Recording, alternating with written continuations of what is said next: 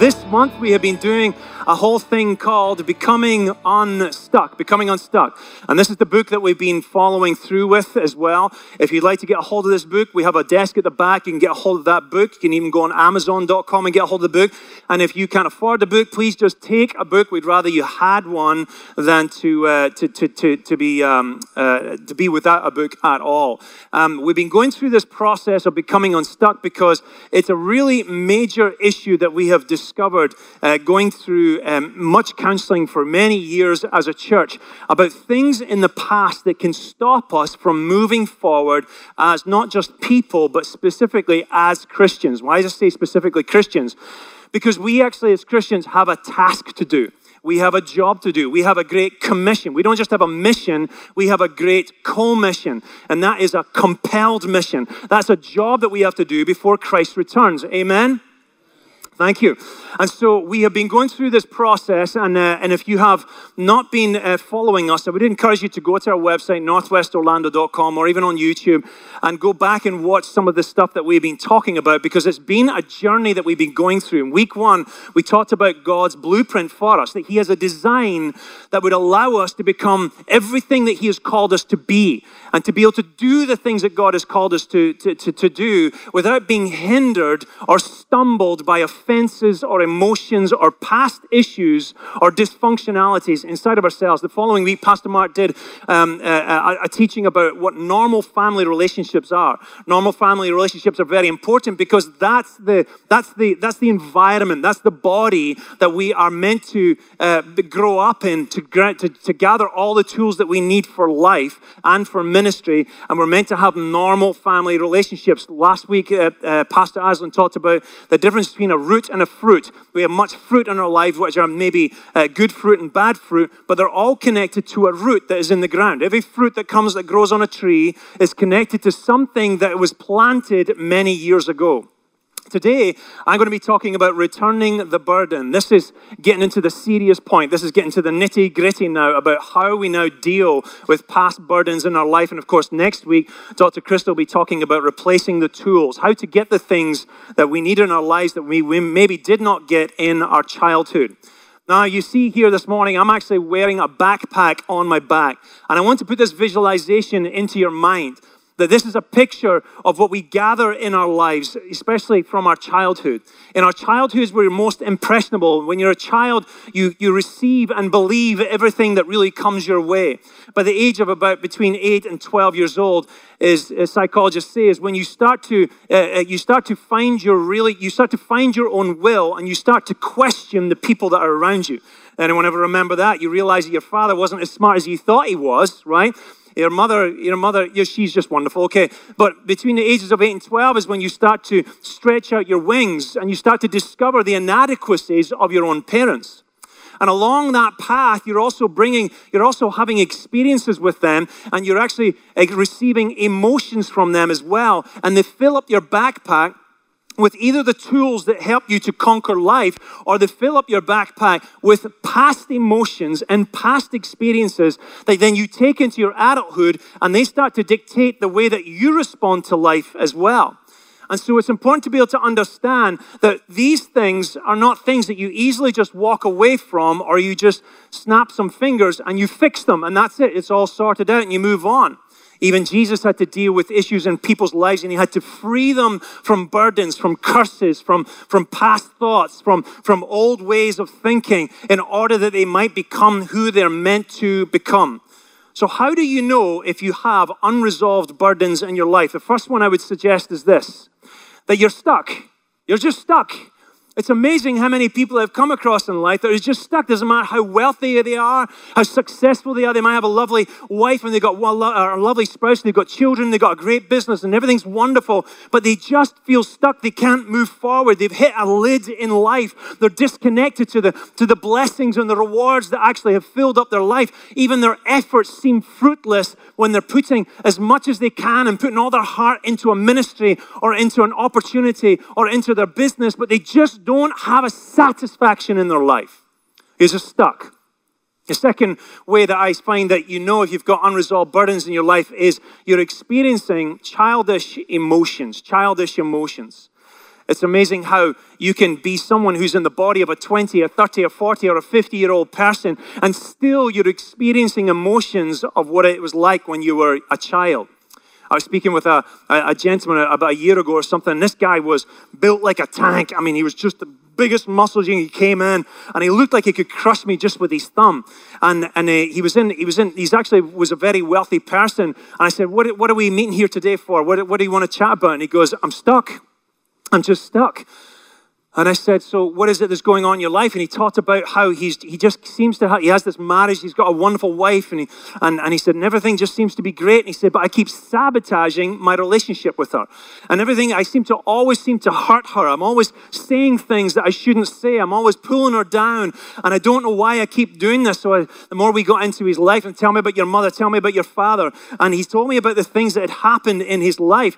And it was devastating things. When he grew up, his father berated him and beat the living daylights out of him. He said, The reason why I'm so physically big and strong is because one day I decided that man is never going to get to lay a finger on me again. I'll never forget the day when I was about 16 years old and I was getting pretty much bigger and I was getting tall. And I told my dad, Go ahead, take a swing, just try it one more time. he said, and that was the last day that my father ever tried to have control over me. And I said, and you've never moved on from that day. And the problem is, you keep doing that to your wife now. And every time she points or pokes something inside of you, there's this defensive system that comes up inside of you, and now you're trying to defend yourself. The problem is, your wife can't afford to be married to an angry 16 year old boy. You need to move on from that moment. The world and the people that love you are not necessarily out to get you and destroy you. It's just you're still stuck emotionally in that place. You're emotionally frozen. And it's amazing how many of us have moments in our lives where, as men, we are still boys, as women, we're still young girls, and we're still acting and feeling that way. The third way that I believe that you know if you've got unresolved burdens in your life is you keep repeating the things that you don't want to do. Anyone do that? Just me? No? Anyone? Yeah.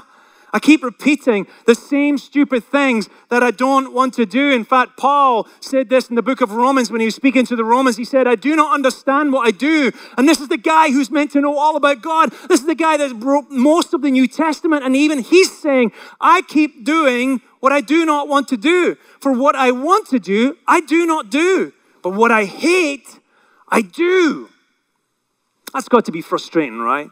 It's annoying because it's the same arguments that you're having with people. It's the same habits, the same attitudes, the same emotions, the same depressions. For me, one of the things that really got tackled to me when I first came over to America was I had this sarcasm about me, right? Now, it was easy for me to blame it on my culture because, you know, we're very sarcastic. That's our humor. That's the, that's the type of thing. Until one day I realized that people didn't like me because I was so sarcastic. And I had to start examining myself. Why am I sarcastic? And I realized that it was a defensive system from something that I grew up with when I was a child. The things that I kept doing and I couldn't stop it. In fact, sometimes you can get to the place where the very things you don't want to do are now becoming an addiction for you. An addiction, and of course, we look at addictions and go, well, that's for people who have got alcoholism or their drugs or something like that. Well, what about eating too much? What about eating too little? What about the, the string of bad relationships that you might have? What about becoming a doormat in your life? What about being someone who's constantly angry and always screaming out and having anger all the time? That's an addiction to that type of power. What about shopping? What about binge watching TV? What about work?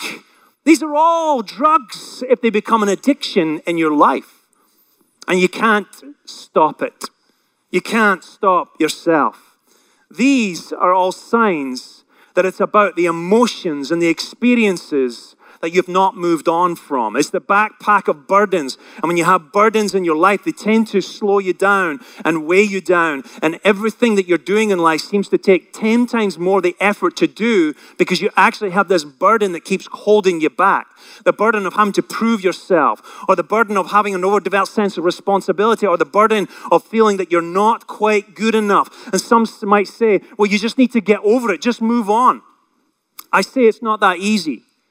And the proof of the hundreds, if not thousands, of people that I've spoken to over the years have proven it's not that simple and it's not that easy because they're all rooted in your family relationships from your past, and that defines what you think about yourself and what you feel about yourself.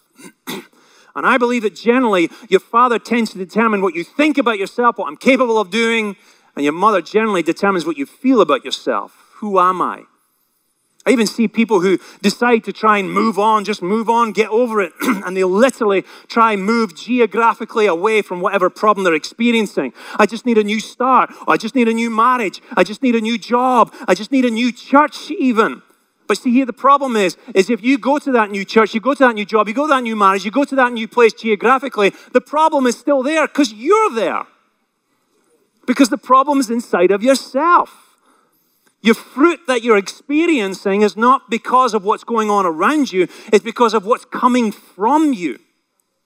When Jesus was attacked in the New Testament, he didn't walk around and go, oh, I'm not dying for those people. Gosh, they, they're always causing me problems. I'm just not going to speak to them anymore and walk away. No, the fruitfulness of a desire to please his Father and to live out the calling that had been put on his life was paramount to him, regardless of what scenario he was going through. And he even prayed, Father, forgive them, for they know not what they do. Here's two ways I believe, two things that usually bring up old emotions in your life. the first one is this new relationships.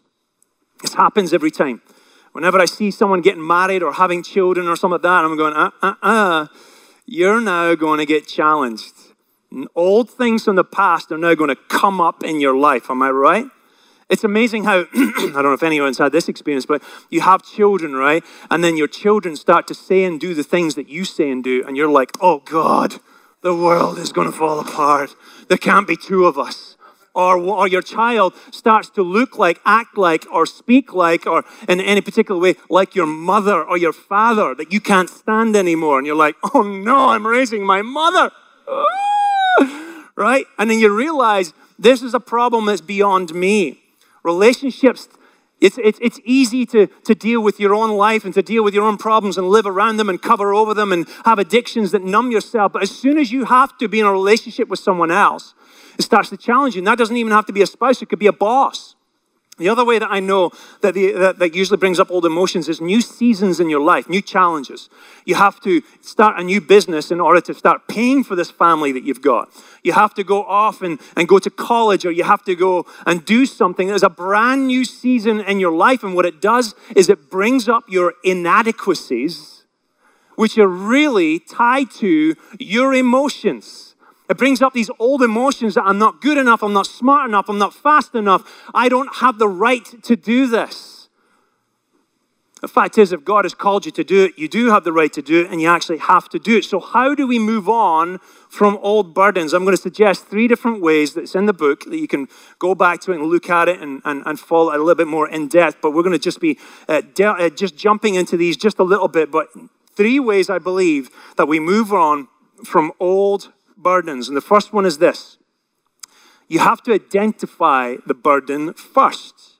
You got to know what it is that you're dealing with. You got to know what am I looking at here?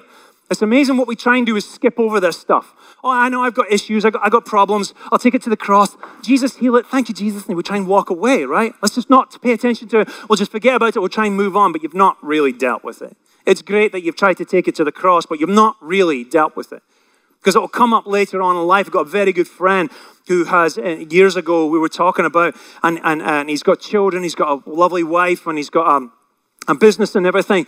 And he's like, it just, I'm stuck in, I don't know how to move forward. I just, I said, what is it you're feeling? He's like, I just, everything I try, I don't feel like I'm succeeding at. I feel like I just fail at it. I feel useless. I feel embarrassed that I haven't been able to, that I live from paycheck to paycheck. I'm so embarrassed by this. And I've had so many good mentors. And I'm like, you just feel like a little boy right now, don't you? And he goes, yeah, I do feel like a little boy. And I said, when was the first time you felt this? Now, there are three questions I always ask people about what they're going through. And the first one is this When was the first time you felt this emotion? I'm not looking to get to the, the perfect one beginning that it was, but I'm looking to try and track it back to what experiences did they have that has brought them to the place that they're still having today. And they're repeating it over and over again. When was it that this happened? And he said it was about a young boy, maybe about six, seven, or eight years old. And my father, actually, my father really struggled with trying to pay for the bills, and he became an alcoholic from this. I'm like, do you see any connection here? You see any connection that you've got the fear that you're just repeating what's going on in your father's life as well? And he's like, never thought of it like this. And then I said, if your son was here right now and he was blaming himself that he wasn't doing a good enough job, what would you say to your son? And tears welled up in his eyes, and he said, I say, son, you've got what it takes. You've got this. You can make this happen. Don't be defined by me. I'm here to support you. I'm here to, to make you successful. And I said, and this is what Father God now says to you. You don't have to be tied to that past experience with your father. You can switch it over to someone else. The second question I always ask is, what happened and who was there? And as he described what happened with his father, he got into the details. Let me tell you, get detailed and name it. Why? Why should you get so detailed and name it? I'll tell you, this is the reason why. Because demonic spirits feed off of unconfessed sin. Let me say it again demonic spirits which roam the earth to look for fertile ground to bring destruction in your life are looking for something that is a secret in your life. Something that has disconnected you from the Father God. Something that keeps you away from Him and stops you from being a son and a daughter in the house of the Lord. Unconfessed sin is what demonic spirits feed off of. And I believe that we overcome the enemy by getting those things out of us. Let me show you. In Revelation chapter 12 and 11, uh, verse 11, it says, And they, that's the believers, that's those that bow their knee to Christ, they overcame him, who, the devil, by the blood of the Lamb, which is the cross of Christ, right? We know as Christians here, if you're not, if you're not a Christian, I would love to talk to you more about the cross of Christ and how it has brought us salvation and relationship again with God. But by the blood of the Lamb and by the, what does it say? Word of their testimony. What's your testimony? My testimony is just one day someone told me about Jesus and I just got saved and everything's wonderful. No, your testimony is all this junk that I should have been killed for, I should have been accountable for, I should have been put on a cross myself for. Jesus gave himself so I might be able to have a relationship with God. So that I might be disconnected from that burden, to be disconnected from that sin, from that curse that kept me away from the Father they overcame them by the word of their testimony, not someone else's, their testimony.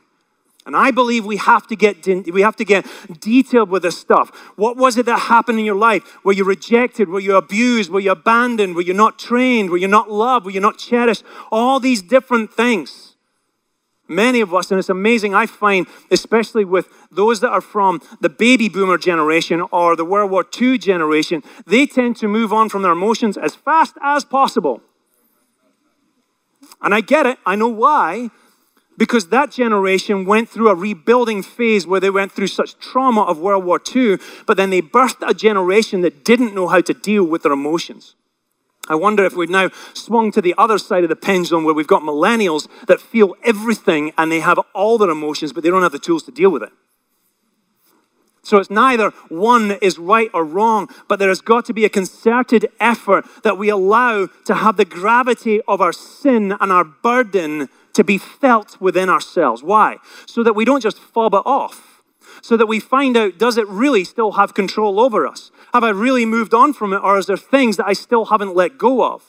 The third question is what should have happened? And the reason why I say what should have happened is because that goes back to the blueprint how do you know what's functional or not functional? How do you know what's right or what's wrong unless you know what God had designed for your life? What is the right way of doing things? What was the right relationship you should have had with your father, your mother, and your extended family? What should have it look like? And if you're not too sure, then go and speak to someone who does know what it should have looked like. So then you're able to identify, I didn't have this, then that must have an effect on me now. Because you can't, you can't live without a piece missing in the design and think you're all going to be functional. It's like having your car built at the factory, but they decide to leave out a few parts of the car. It's eventually not going to work properly. if you're missing a few bolts from your engine, which some of you do, do seem a little like you've got screw loose, but if you're missing a few bolts from your engine, eventually it's going to break down, right? Okay, let's get to the second one here. second one is assign the burden. Assign the burden. Now, I can feel the discomfort across the nation right now, across the internet and across the room. Oh, wait, you want me to tell someone it's their fault? Yes, that's what I want you to do. Ooh, but that's not very Christiany, right? We, we shouldn't say it's someone's fault. We should just say, I just, I just forgive you and I move on from it and we're all fantastic and we'll just be like that. No, no, no. There has to be an accountability for what has been done. There's got to be an ownership. There's got to be a proper order. This is not about blame. This is about proper order. Because then, how can you forgive a person if you've not assigned what it was that you're actually being you're, you're forgiving them for? You can't just give blanket. Oh, I'll just forgive you and forgive you. That, that's that's that's that's shallow Christianity. You have to get to nitty gritty because you know it's going to be done to you. You know why I know it's going to be done to you? Because in Romans 14 12, it says, So then, each of us will give an account of ourselves to God. God is even going to do it. He's going to say, Let's do an account of some of those things. Now, here's the thing. Maybe you're just hoping Jesus will come in and he'll go, Oh, not this one, not this one. No, no, not this one. No, don't, don't ask him about that stuff that he did on Friday night. Don't, don't, don't ask her about how much she spent when she knew she shouldn't be spending that. Don't ask, don't ask this one or that. No, no, no. It says that everything will be laid bare. Every tongue will confess. Every tongue will confess. And I'm ashamed to think, oh my gosh, I've thought about this. I'm like, what if everyone's going to hear what it is that I have done and what I've gone through and the fears that I've had and the sins that I've committed? But here's the thing we're not only all going to be in it together, this is the one time where we will be all in it, we're all in this together, right? But literally, we will just be so grateful for what Christ has done for us.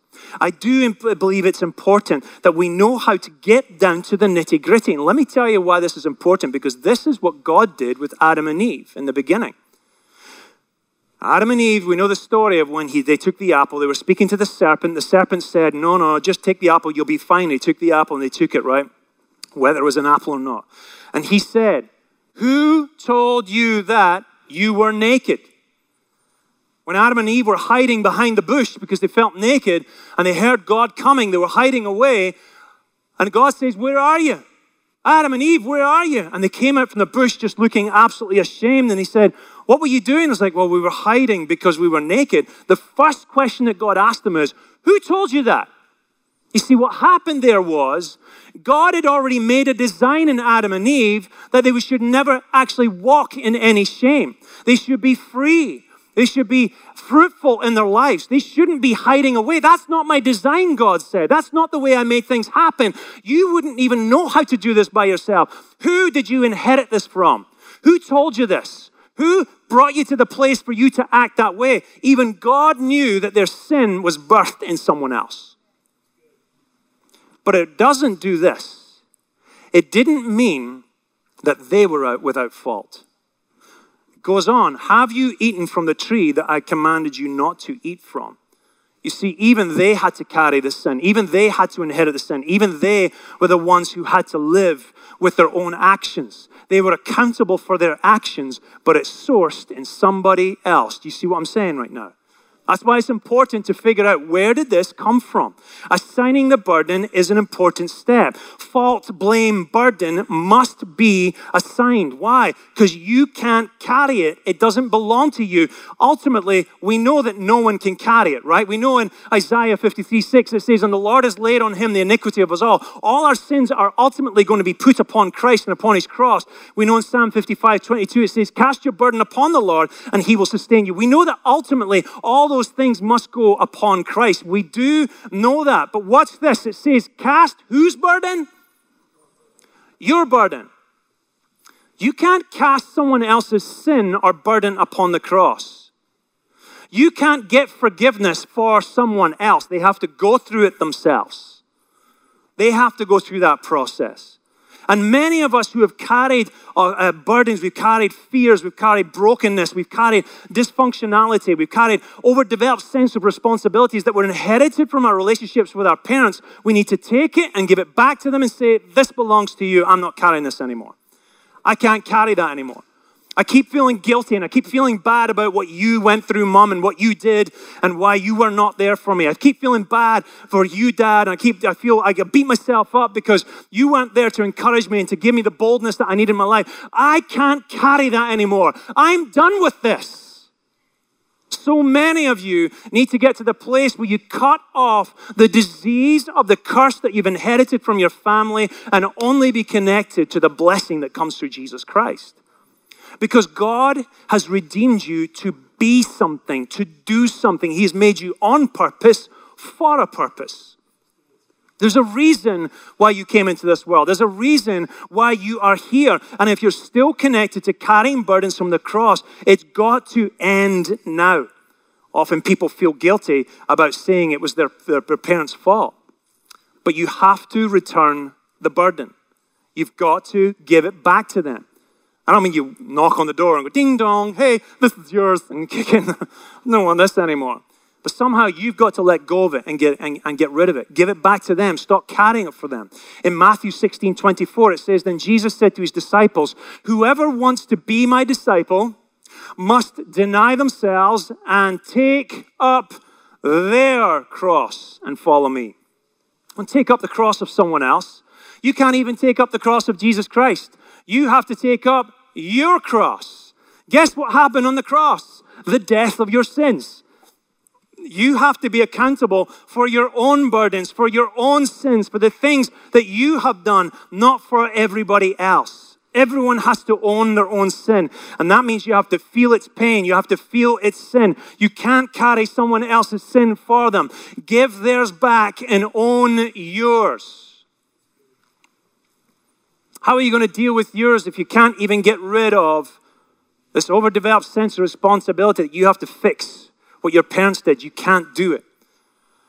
I had a, quite a few years ago, I was speaking with this, this lady, she's a very good friend of mine. and she had become quite a successful executive herself. She she had actually had a, uh, she was now divorced, and she had a, she was an empty nester, and she lost her job, and then she went for another job that paid less, then she lost that job, and her job kept going down and down and down and down until she wasn't making that much in life. And she was just getting more and more frustrated. But she has this, you know, this, this gung ho, get it done type of attitude. We can do this. She's a very go getter type of person, right? But she got to this place where I was on the phone call with her, and she's like, I just don't know what to do. I'm just lost. I can't even pay my bills. And she was upset. And I said, Why are you upset with God?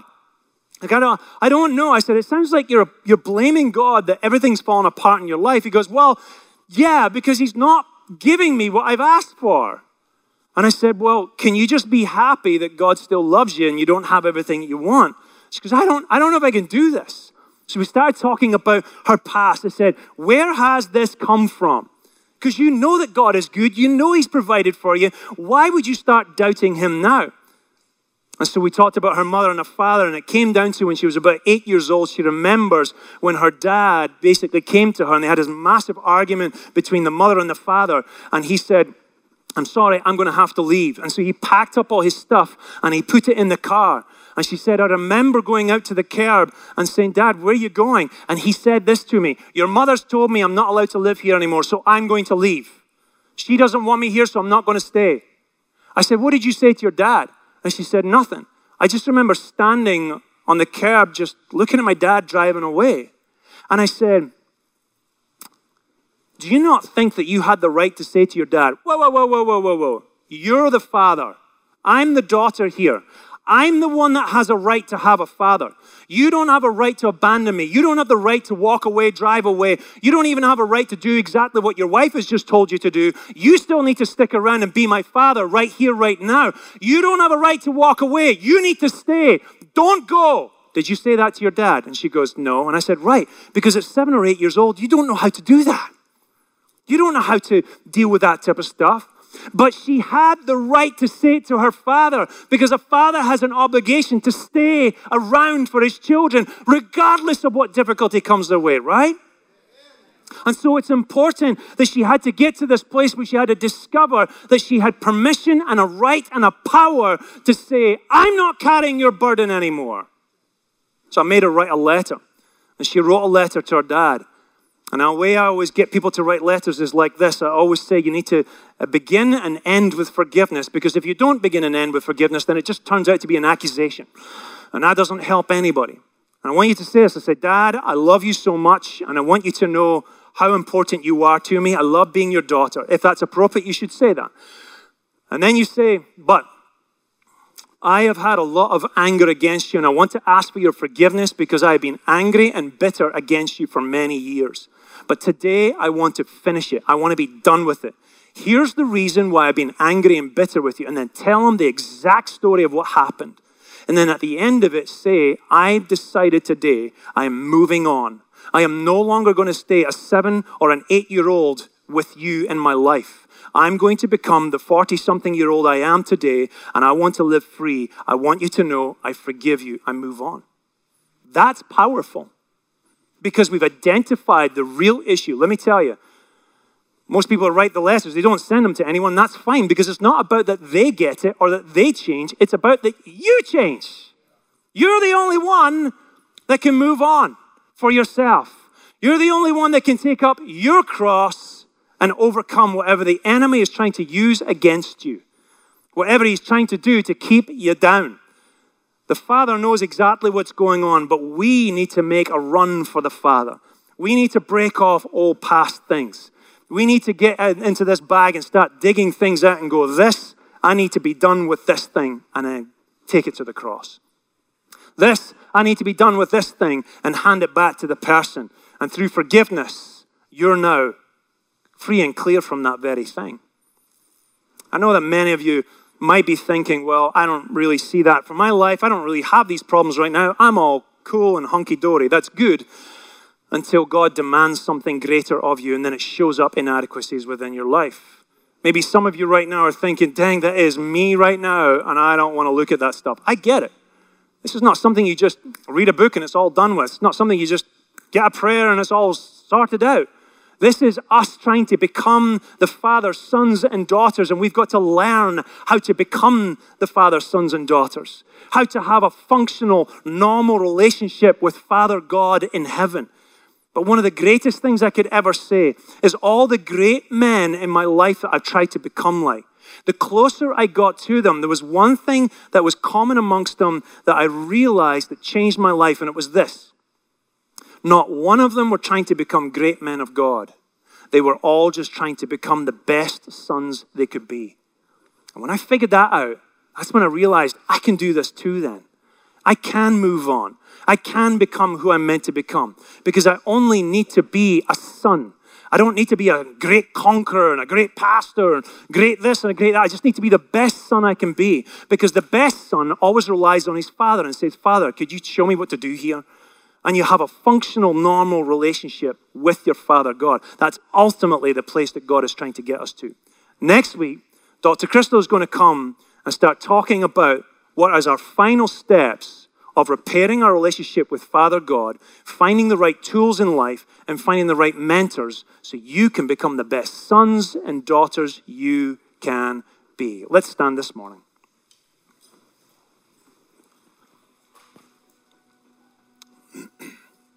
Father God, we thank you that, that you bring such clarity to us in complicated issues. In complicated issues, demands more than simplistic answers. Because the cross of Christ is the final answer, but that's a complicated process that happened. It took years, it took thousands of years for it to come to pass, for your plan to be completed. Lord, if you're willing to be that committed to finding the final, the final answer for us, then we want to be committed to becoming everything you've called us to be as well. And Lord, for everybody in this room right now that's had something stir up inside of them, I pray, Lord, that in your wisdom and your fatherly love, that you put your hands over them and protect them and give them confidence that they can do it.